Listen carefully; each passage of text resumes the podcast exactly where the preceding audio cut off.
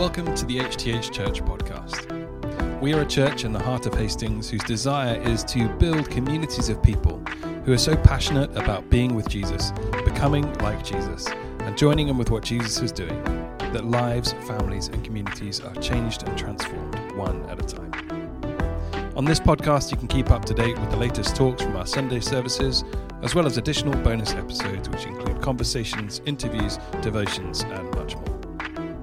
If you'd like to find out more about the church, you can visit our website, hthchurch.org. Otherwise, we hope you enjoy this episode. The talk today is Jesus, the title was given Jesus, Lord of the Wilderness. And you could also perhaps think of it as how to resist temptation like Jesus, how to resist temptation in the way that Jesus did. And there was three ways of resisting temptation. We are all tempted. I'm tempted, you're tempted, you're tempted, you're tempted. We live in a world uh, where we face temptation.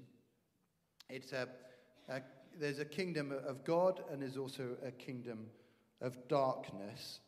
The uh, Tim Keller uh, talks about it like this The Bible teaches that when you look into the world and you see any progress of the kingdom of God, any progress of love and grace and peace, there is another kingdom out there too. There are opposing forces. There's also a kingdom of not love and grace and peace, but of pride and of hate and of fear. How do you resist that pride and fear and hate and the temptations that come into our lives. And I'd like to suggest there are, are three ways. Uh, the first one is recognizing your vulnerabilities, recognizing the situation you find yourself in, recognizing the vulnerabilities that you're facing.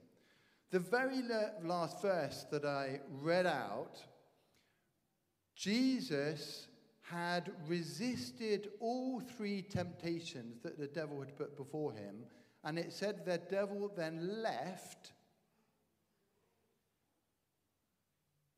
Don't know if anyone can remember what it says next. It left, the devil left, until an opportune time. Didn't mean to say that was the end. That was like, Jesus done it. He'd, he'd faced the trial, he'd come through the trial, now he could live the next three years of his life away from any temptation. That the devil was now defeated and he wasn't going to come back and try again. Until an opportune time. What are the opportune times, do you think, when Jesus would have been tempted? Well, this is a classic one. Here he is in the wilderness. 40 days in the wilderness. It's possible to fast without food for 40 days if you have, have water. 40 days. Can you imagine what he'd have been like then? He was all alone, by the way. If you're thinking about uh, the situations when you're vulnerable to temptation, being alone is perhaps one of the major ones. If you want to put yourself in a place where you're not tempted, get people around you at the point of vulnerability. But Jesus was all alone, he was in the wilderness. And can you imagine on uh, day one, probably the devil didn't even come uh, by, just J- Jesus feeling strong. Uh, day two, uh, Jesus loving being in the wilderness all away from all the crowds, all the people. He's having such a wonderful time in the wilderness. Day three, he's, he's maybe feeling close to his father. Day four, day five, day six, probably quite challenging. Nearly a week without food. Day seven, day eight, day nine, day 10, day 11. The devil comes day 40 when Jesus has uh, physically uh, been challenged and the devil strikes at that point.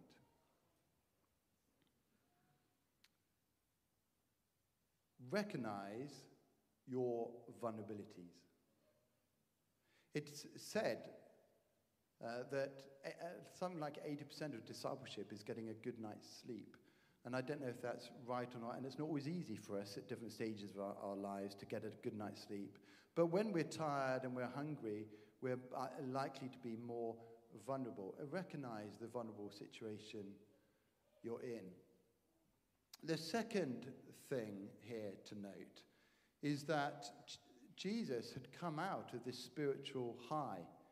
This is just after, I mean, it's interesting. We didn't plan it like this, but this is just after Jesus had been baptized. He'd been baptized in the River Jordan by John, and then he goes, the Spirit then leads him into the wilderness.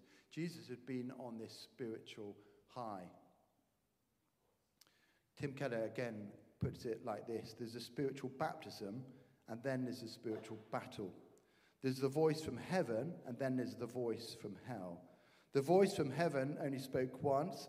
This is my dear son, with whom I'm uh, well pleased. The voice from hell keeps on going and going and going. First there's comfort, then there's conflict. First there's joy, first there's strength, and then there's weakness. Have you found that in your life? Maybe you started leading something and it's all of a high.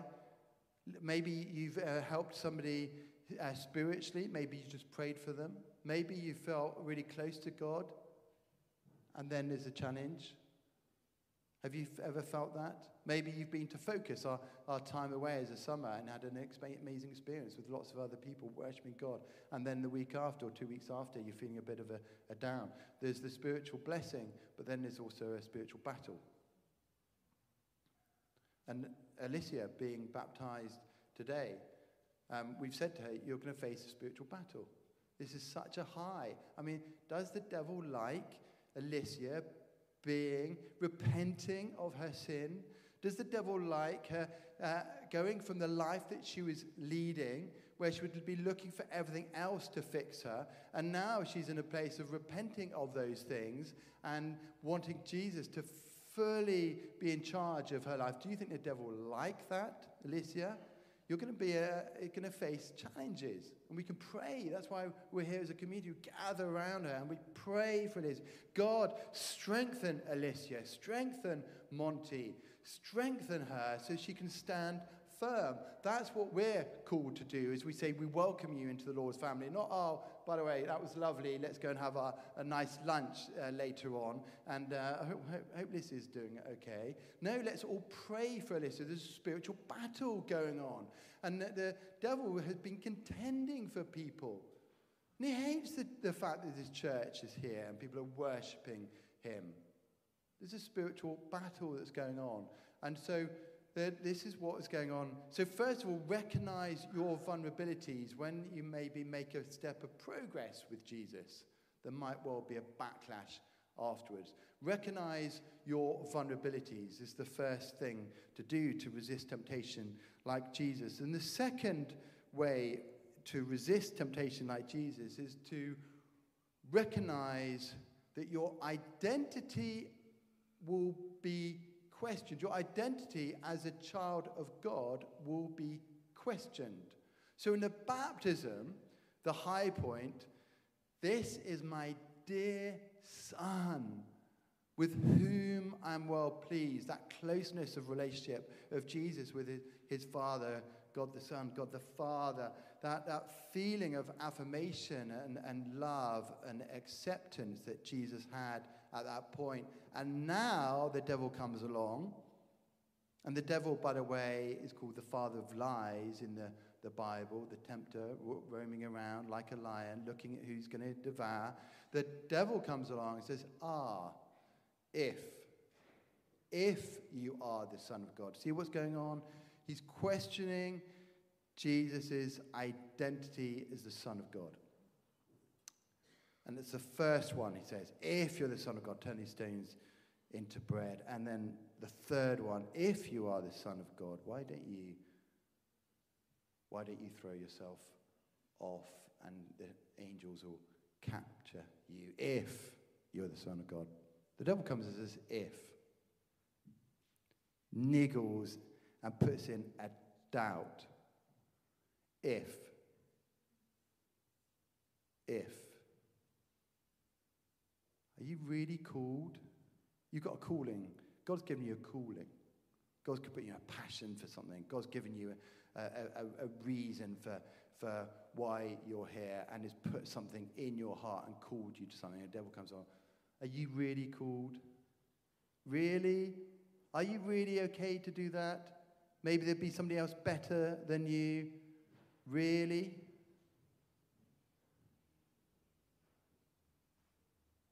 As a person who comes to know Jesus, we're a new creation.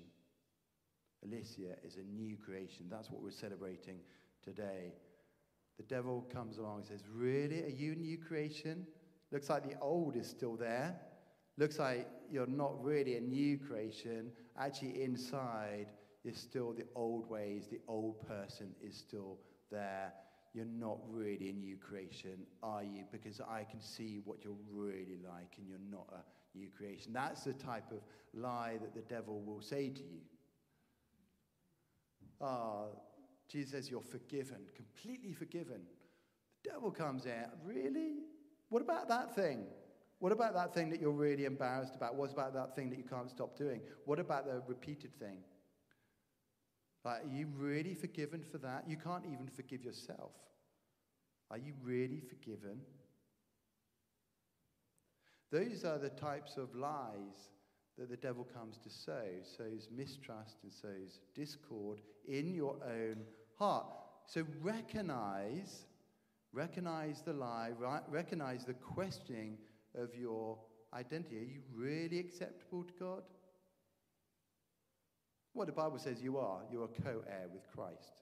You are called. You are a new creation. You are totally forgiven. There is no condemnation in Christ. There's all these truths which come out again and again in the Bible. They are the truths. So recognize the lie, recognize the, the questioning of your identity. Now, the way that Jesus combats all of this is to go back to the Bible. The Bible's got it all there. Now, Jesus didn't have their New Testament. He only had the Old Testament, but that was absolutely adequate. In fact, Deuteronomy was ad- adequate for Jesus. All of the ways he quotes, all the three times he quotes the Bible here, they're all Deuteronomy 6, Deuteronomy chapter 8. So uh, the devil says, Well, if you are the Son of God, take these stones because you're hungry and turn them into bread so that you can eat. he says, Actually, no. No, it says in the Bible, do not live by bread alone, but by every word that comes from the mouth of God. The, the, the, Jesus knows the Bible really well. He spent 30 years learning the Bible, learning the Word. So if you find that you're ill equipped to resist temptation, perhaps one of the ways you can do that is by learning more of the Bible, knowing what it says, so that when the thought comes into your mind from the devil, which is the temptation, doesn't need to stay there because you can immediately counteract it with a word of truth from God's Word. So then the devil comes and, and, and says to him, and take, takes him up to that really high place and says, You can have all of this kingdom and you can have all the splendor and you can have all the glory.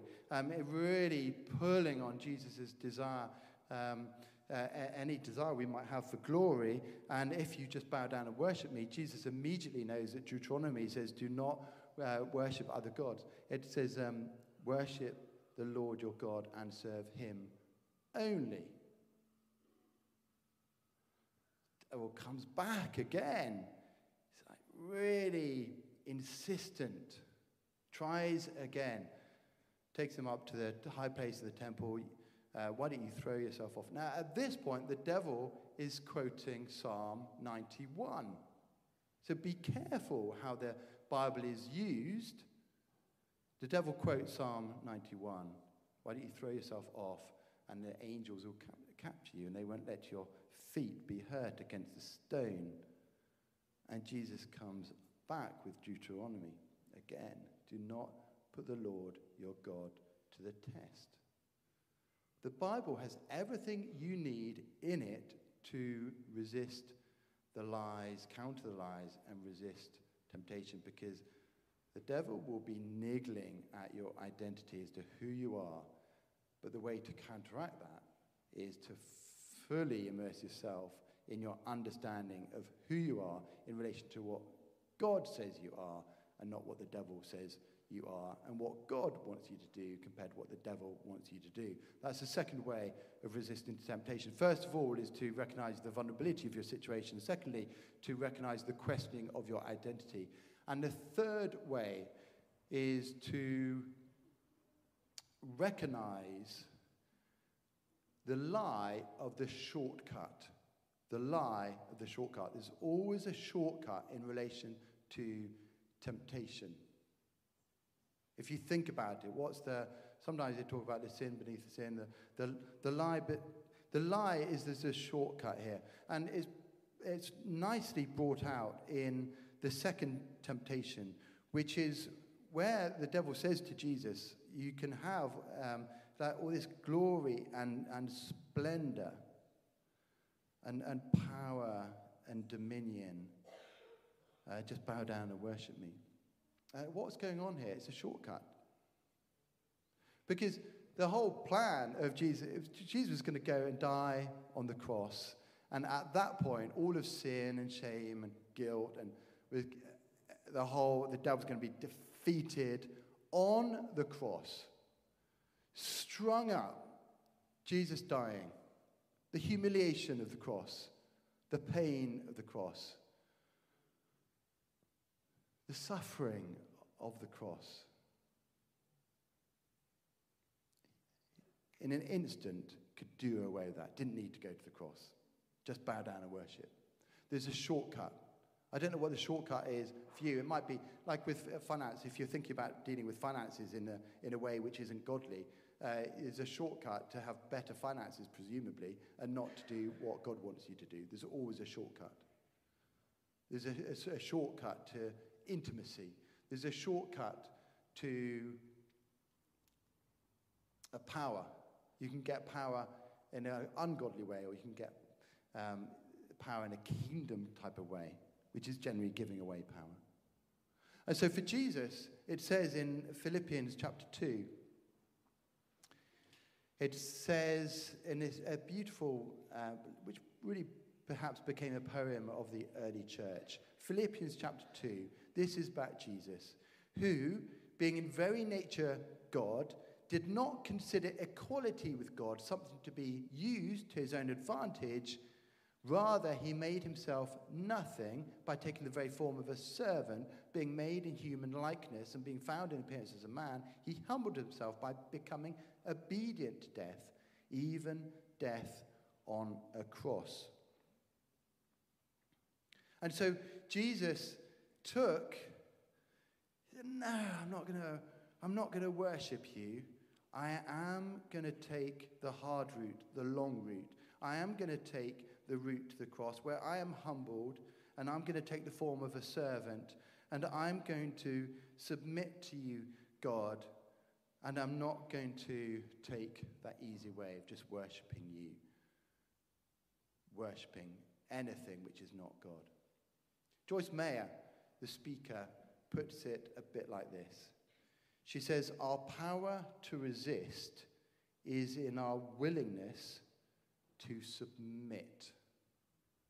Our power to resist is in our willingness to submit.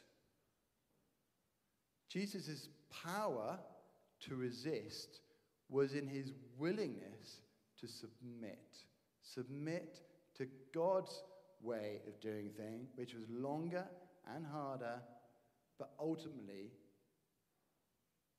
that way meant that we all benefited from the power and dominion that God gave to Jesus because it carries on in Philippians Therefore, God exalted him to the highest place and gave him the name that is above every name, that at the name of Jesus every knee should bow, in heaven and on earth and under the earth, and every tongue acknowledge that Jesus is Christ, is Lord, to the glory of God the Father. He got there in the end, but he didn't take the short route.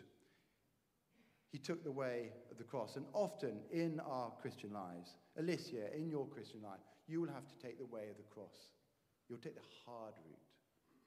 There'll be an easy route for you. But that easy route will lead to destruction, and the hard route will lead you to God and God's way. Your power to resist is in your willingness to submit.